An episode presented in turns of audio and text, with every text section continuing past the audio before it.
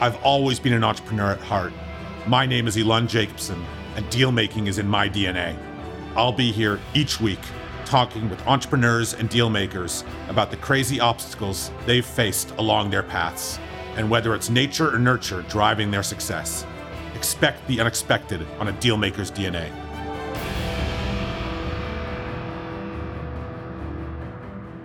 Welcome back, everyone, to another episode of a Dealmaker's DNA. I have a fun one today. I have uh, Julie MacDonnell. Julie is the co founder, CEO of Halloo. Halloo is a company that combines uh, latest technology with extensive legal knowledge to provide easy access to brand protection. Uh, Julie was a senior level lawyer who specialized in trademark, intellectual property law, and and I saw you on a list of uh, of metaverse lawyers, which we will definitely dive into at some point, Julie. I know Julie is also a, an advocate and activist in the area of civil liberties, human rights, indigenous rights, and children rights, and uh, the lucky adopted mother to three children uh, who were previously in the foster, foster care system. So, Julie, once again, uh, thank you so much for uh, for joining me. Yeah, thank you again for having me. It's wonderful. So, Julie, before we got going, you had mentioned that you're from the way up north, Sudbury. You know, I, uh, I have been there once in my life, and of course, the, the traditional go to the science center and, and the nickel mine. But would love to hear a little more about you know your early childhood. I'm always fascinated by the origination story. So you know, if we can start, you know, probably a little earlier than most podcasts that you uh, you attend, I'd love to hear a little more. Yeah, well, I am from actual north. although we are sort of the big southern city in that part of uh, Ontario for sure, in Sudbury. But uh, I always sort of joke I'm not from the north, meaning Barrie. I'm from the north, meaning Sudbury. and uh, with you having visited, I think you have a sense of you know, a different kind of style and pace of life. It's, there's something very embedded culturally about being a northerner which has been an interesting thing, uh, you know, coming into this founder startup ecosystem. I always joke that, you know, it's sort of like Fargo in Silicon Valley. we have a much more kind of casual approach to business up north and, you know, generally are very chatty as people and, uh, you know, very, very friendly and just the culture is so different. So, certainly I've noticed my northern roots kind of clashing with uh, Silicon Valley uh, culture for sure. In terms of your actual question, which was, you know, a little bit about my childhood and coming of age in the north, I think I've always, uh, I, I uh, say this without, you know, sadness or regret, but uh, growing up, I was quite poor. I had a mother with severe illness who ended up uh, spending a good part of her life homeless, actually. And I think that's really what affected me very, very deeply as a person. And it's uh, in some ways tied to my founder story and certainly my personal story, as you mentioned, being an adopted mom to kids out of foster care, just providing that home for children who really needed a, a place to be in family in terms of how that ties with the founder story, I practiced, uh, you know, in various areas of law, specifically human rights and indigenous rights and things like that. Wanted to adopt my kids. That lifestyle involved with being a lawyer in those kinds of areas of law is very, very intense. And so I knew I had to change my lifestyle. I gravitated towards IP and uh, was able to find a lot of flexibility with work life balance that way and really enjoyed IP. What I was doing was uh, serving big businesses, so big multinational companies, and then serving really, really small business owners. And eventually realized there was a lot of unfairness between the two, specifically around brand ownership and, and uh, limited access for small businesses uh, in terms of proactive things like trademark clearance and trademark protection. And so that's why, uh, you know, Halloo exists really is that I had such a strong uh, instinct around fairness and, and economic justice and, you know, people who don't access economic opportunity to be able to flourish in our economy. So, so I, I may be a little ignorant, but, you know, it doesn't strike me as the most common path for someone, you know, living in Sudbury with issues with their mother and growing up poor to land up in law. So, so how did that how did that happen? Yeah, I think again, it's just that um, feeling, and I see it in, in one of my kids actually. that feeling when you're a kid and and you think, okay, I'm living these circumstances, and I'm seeing a parent suffer, and I'm seeing our family suffer, and I'm seeing disparity. I'm seeing economic disparity. I'm seeing dis- disparity all over. So it brings up justice issues. It brings up strong, a very, very strong feeling about what's fair and not, what is equitable and not.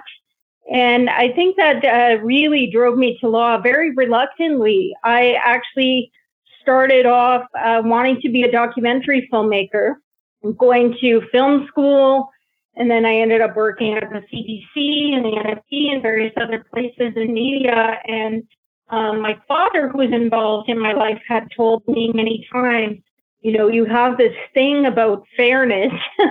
and you actually have a thing about breaking rules because you feel that rules are not always fair or just. And so I have a feeling you're going to end up in law. And it's interesting, this exact story came up in a, another podcast that I did last week but my middle son has a very similar instinct, and I attribute that to his life being similar to mine. He sort of spent time in shelter and had experienced uh, disparity, had seen, you know, his parents uh, sort of not sort of, uh, in a sense, suffer uh, because of systems or be affected by unfair systems. And so I think that really drove him to kind of have these instincts around law and justice, and he's having those tendencies that brought me to law. So, so you know, I'm a huge believer in this kind of underdog story. You know, I I've spoken about my story coming as an immigrant, being pretty severely bullied, and I've always spoken yeah. about how I've used the chip on my shoulder as a real positive fuel in my life. But I always, I'm always wondering when I speak to others that maybe have, have faced adversity in their lives, when do you believe that chip on your shoulder is, is positive and, and, and when does it become negative?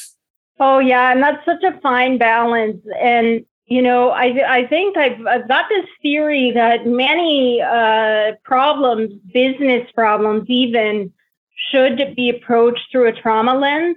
And uh, this kind of ties to your question that I think that certain groups of people, certainly we can identify as um, people who've experienced trauma, you know, whether it's because you're racialized or have naturally experienced discrimination because we live in a culture that, you know, is, is encourages discrimination. It's sort of kind of set up for these things. And so uh, you can certainly identify certain groups, but I, I, approach certain conflict situations in business with this trauma lens, or I notice it in myself of you know, there is that idea that you've experienced adversity and so it makes you stronger, but you've experienced adversity, uh, but it also makes you traumatized. and so you mm-hmm. can overreact, you can react the wrong way, you can be sort of perceived to some extent as being more aggressive than others, but uh, really it's because you've got a history of people being aggressive with you as an example. And so I think there are a lot of ways that this kind of presents in a negative way, certainly in life and, and definitely in business. So, you know, it's, it's something I'm very uh, focused on as a leader. Uh, we have an extremely diverse uh, staff. 90% of our leadership are underrepresented. 50% of our uh, tech team are women. Uh, we have women leaders on the tech side and on and on. With that, I feel as a leader, I always have to take a trauma lens to any kind of uh, you know difficult situation that might arise, uh, and and I think that's very effective. I think we should all do that a lot more. But how, how would you recommend a leader do that if they haven't gone through trauma? Yeah, and I think that's the advantage of diverse leaders. To be honest, is that it is very difficult uh, to to learn trauma approaches unless you truly understand trauma in the first place. So it may be one of the ways that you know a diverse leader is actually in in a position of advantage vis-a-vis somebody who is not. Yeah. So so switching gears a little bit, Julie, I, I, I was reading your story and you had mentioned that you know your your former legal profession was not conducive to the life you wanted to live, and you started uh, Halloo with uh, you know two other co-founders. One of the things that was really interesting and, and, and something that I haven't explored uh, with anyone else is the role that you know a lot of these accelerators incubators played in your journey it was a, it was an interesting article that i read about some of the some of those accelerators and incubators that uh, that you attribute quite a lot of value to maybe you could talk about you know a that the the, the overarching uh, role that they played and, and b you know what you'd recommend others do when looking for programs to help uh, facilitate their growth at the early stages yeah, I, I, love this question. It's an amazing question. I think it's really important to uh, kind of view accelerators as, um, you know, steps in a journey. And I really encourage accelerators to absolutely anybody starting on an entrepreneurship journey. And there's always some type of accelerator incubator that fits whatever it is you're building. So it doesn't have to be kind of deep AI that you're building. Um, there are accelerators or programs uh, in every city, practically either through the city or through universities that are there to assist any entrepreneur, uh, no matter whether it's a tech focus or uh, another type of business. And I really, really encourage them. So, and I think it's important to understand accelerators as, you know, very journey focused or step focused. The first step for us initially, you know, again, coming from a very unusual background in some senses for a high tech founder, is I'm a domain expert, and and you know, I was a mom, uh, and again from way north Ontario. This this kind of culture, this world wasn't especially natural to me. I think business is very natural to me.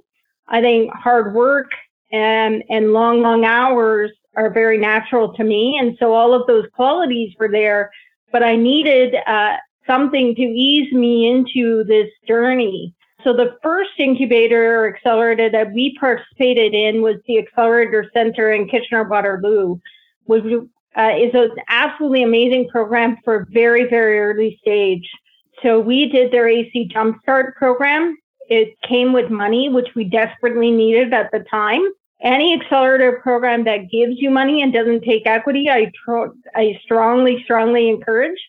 I think those are really, really helpful uh, in early stages.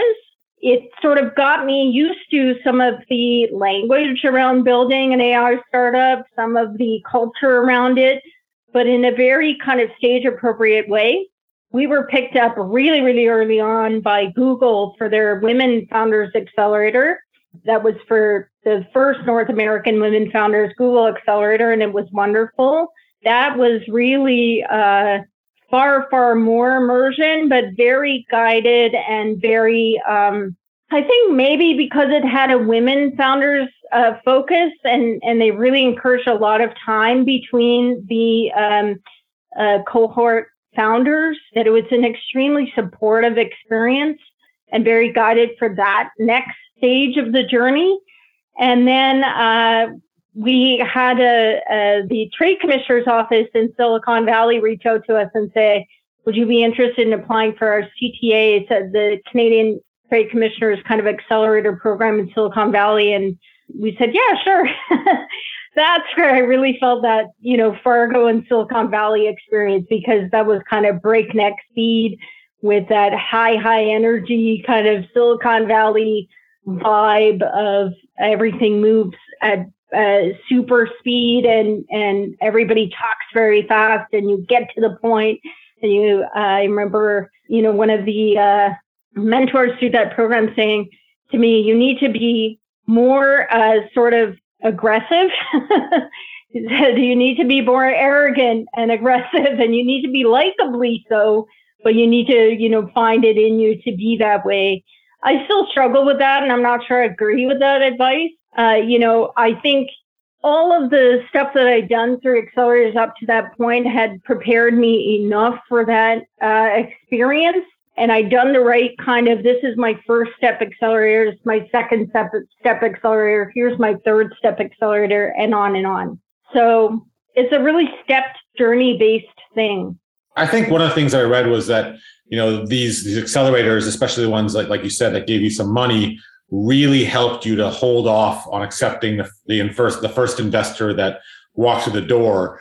You know, t- talk to me about the importance of taking the right money. I mean, people hear anecdotally about you know you really want to take the right money. You know, I, I would use your example about the the cultural difference between you know potentially yourself and uh, VCs from the valley uh, you know, maybe that's not always a reason to not take their capital because they may bring a, you know a different thought process to the table. But I do think you need to find money that is or investors that are extremely aligned with a how you want to conduct your business, how you want to grow your culture, uh, how quickly you want to grow. You know, all those sorts of things. I think people really discount the intangibles that come with an investor, and they just look at it as I'm looking to raise X dollars and who cares where it comes from? And I I tell everyone that that listens, I'm like, you, you, I cannot tell you how much more the intangibles matter than the dollars that they're actually providing. Yeah, no question about that. There's no question about that. And in fact, what I uh, encourage early stage founders to do is spend at least as much time pursuing key strategic angel investors as you do VCs when it does come time to raise money because those key strategic angels are the people who have more time. When they sign on with you, they're really aligning with your mission, with what you're building.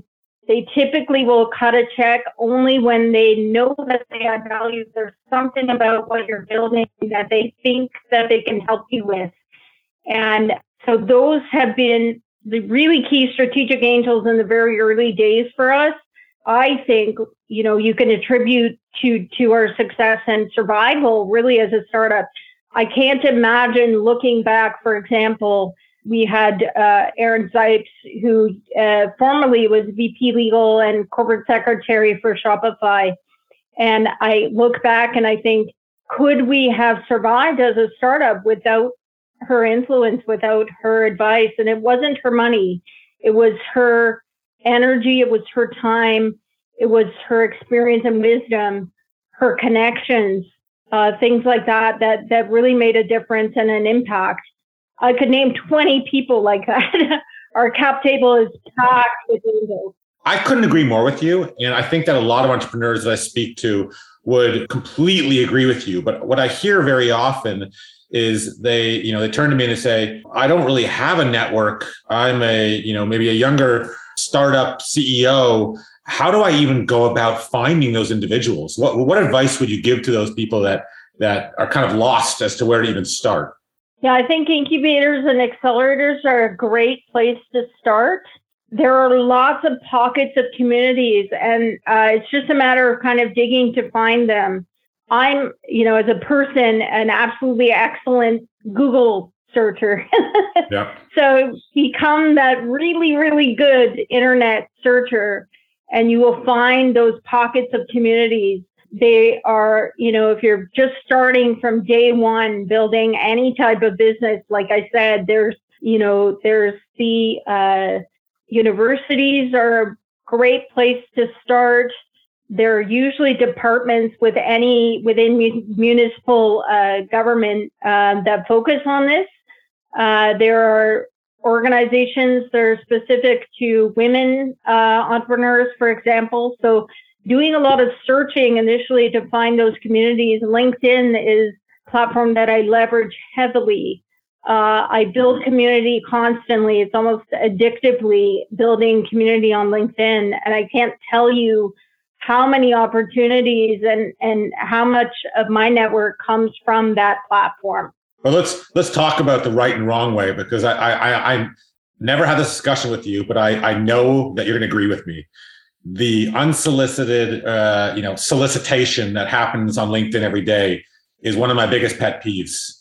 And I think people really lose sight of the fact that like to build a meaningful relationship, it's pretty important that you don't start with an ask, you know, and it's it's it's about that authentic desire to get to know one another and see how you know you could be uh, beneficial to them as well. And and the amount of of what I would call spam that I get on LinkedIn is just increasing daily. Yeah, it's interesting that uh, you assumed I would agree with you because I actually totally disagree with you. Interesting. Okay. uh, yeah, interesting. And I think again, I'll bring it to a connection point to my childhood, being that I grew up with a parent who uh, had, was asking people like my teachers and various other people in the community for money a lot. And that would be the first interaction she would have with people was to ask for money.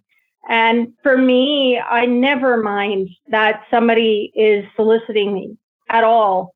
I feel like we are all in this together. If I don't like what you're asking, if I don't, if I don't have anything of value to, to get back to you or I can't fulfill your ask or it's not right for me, that's fine. I just decline. It doesn't bother me at all.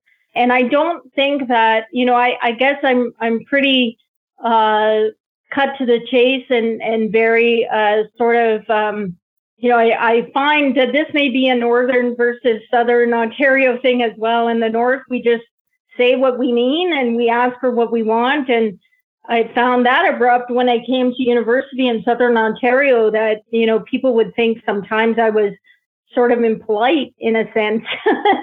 and I think there's a lot of kind of couching or you know, there's sort of a fakeness almost to like this idea of like there's a special way that you have to approach asking somebody for what you're really asking. Like just say you're selling windows and you do need windows.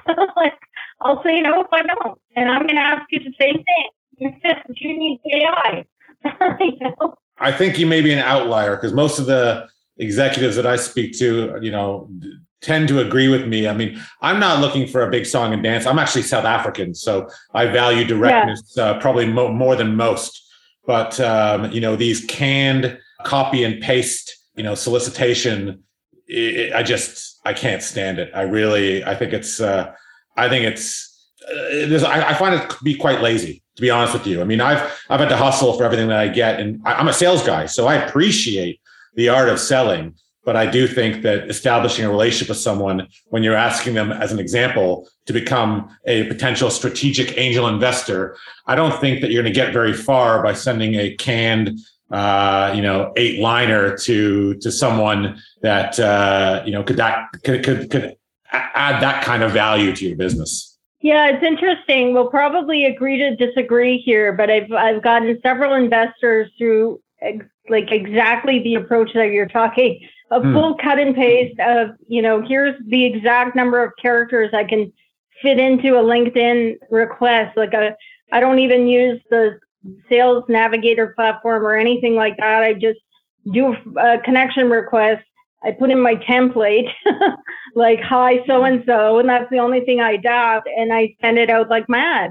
I have been successful. Maybe it's just me uh, and I've also hired most of my staff that way. I don't post jobs. I, I scout on LinkedIn and I approach people directly and I just say what I want to say, which is you have a great background. Are you looking for a job? Because I'd be interested in interviewing you. And that's it. Uh, so I, I don't, everyone has their approach, but I guess for me, uh, I don't mind people being efficient.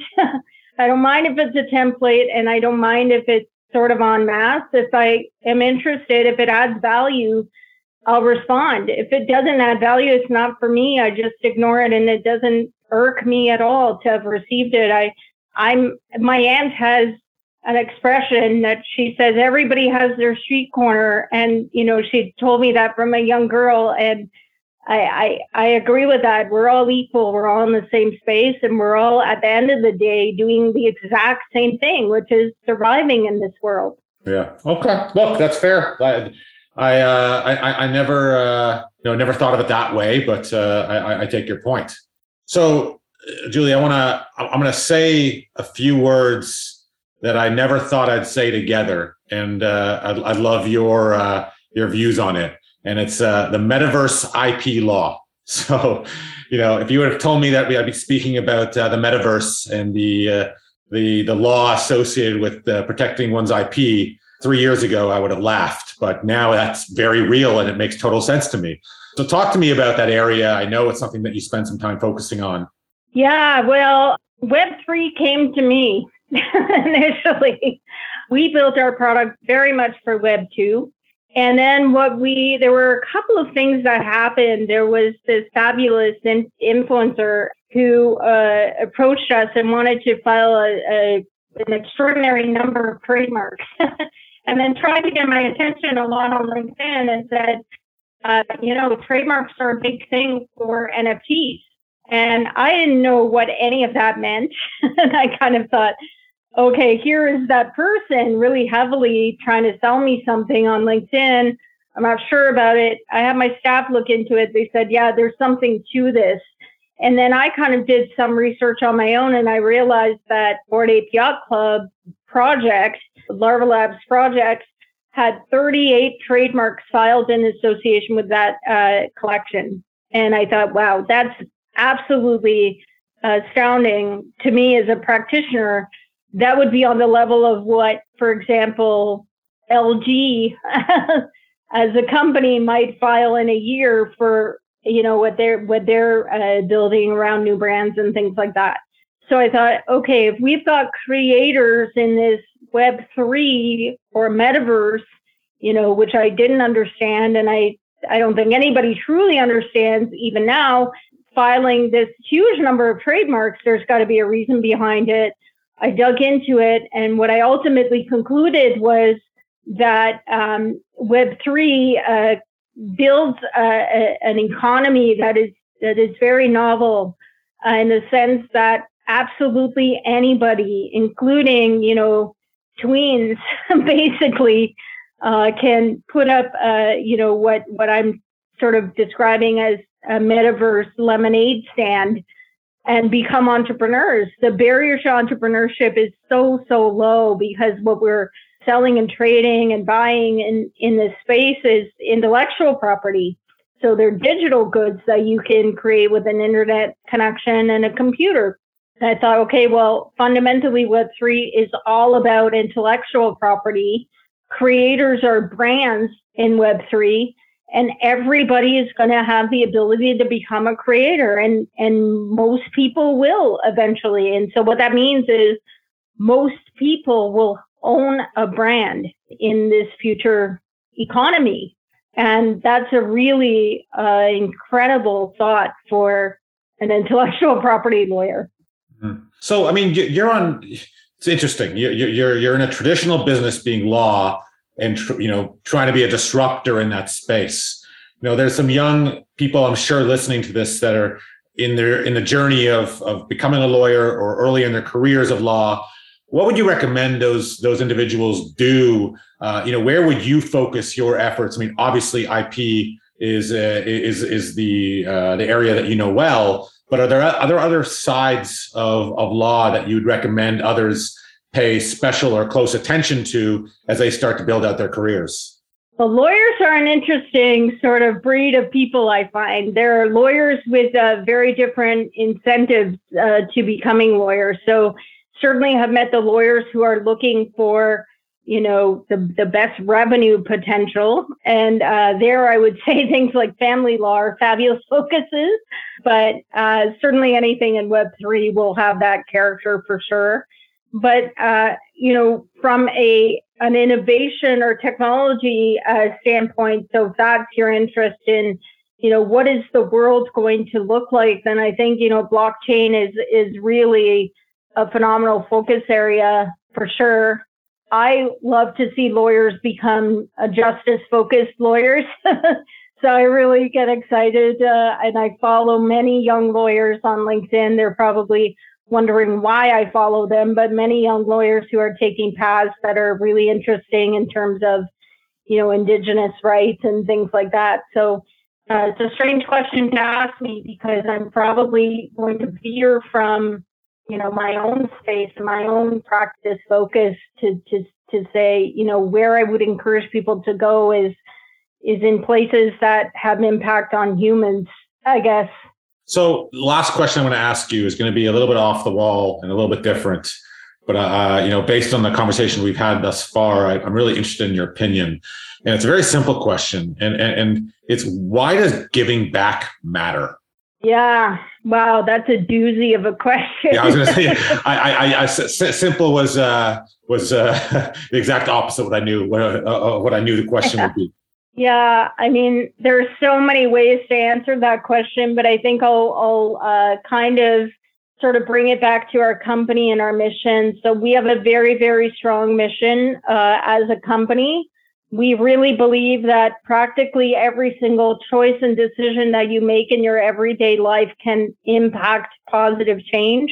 We fundamentally believe that economic justice is the key to uh, all sorts of other types of justice. So once we achieve true, proper economic justice, that we will achieve climate justice. Uh, to give you a quick example of that, uh, you know, once we have people who uh, fundamentally have the will to care for our planet correctly. So I'm thinking of certain groups like Indigenous uh, leaders. Once we have proper uh, Indigenous leaders in power, I mean, Indigenous leaders properly in power, I should uh, say that sentence that way. You know, then then I think we'll find that we have political will uh, in terms of climate change and, and various other things. So for for me, giving back and and being focused on positive change with every single decision that you make in your personal life, in your business life, steering a company and as a company mission creates the world that that we want to see. It's as simple as who are you going to hire for your catering uh, can can make a difference and an impact in terms of economic justice. That's great. I think that's a great way to end this podcast. So, uh, Julie, before you leave, you know, I'm sure there's lots of people that would love to follow along on your journey. Uh, obviously, it sounds like you're very active on LinkedIn and that they can follow you follow you there. But are there any other platforms that uh, uh you'd recommend they check out? No, I'm I'm sadly terrible at all platforms except for LinkedIn and Facebook. so good. I I have to uh, I I tried Twitter once and it was a disaster. But I am getting into Discord a little bit uh, just because uh, it's sort of a requirement for Web three. But LinkedIn is really the best place. But I'm I'm always uh, you know uh, uh, very open and available as much as I can be with my time and uh, super happy to uh, to to be helpful to anybody uh, who reaches out to me. So I don't. There's not a single LinkedIn request generally that I don't accept. I, I'm open to to all types of people everywhere, and if any I can add value or be useful, I'm so happy to do that. Well, Julie, I, I very much appreciate that, and once, once again, thanks for joining me. And until next time. That's it for this week. If you enjoyed what you heard, rate us and subscribe wherever you listen to your podcasts. Until next time, on a Dealmaker's DNA, where you can expect the unexpected.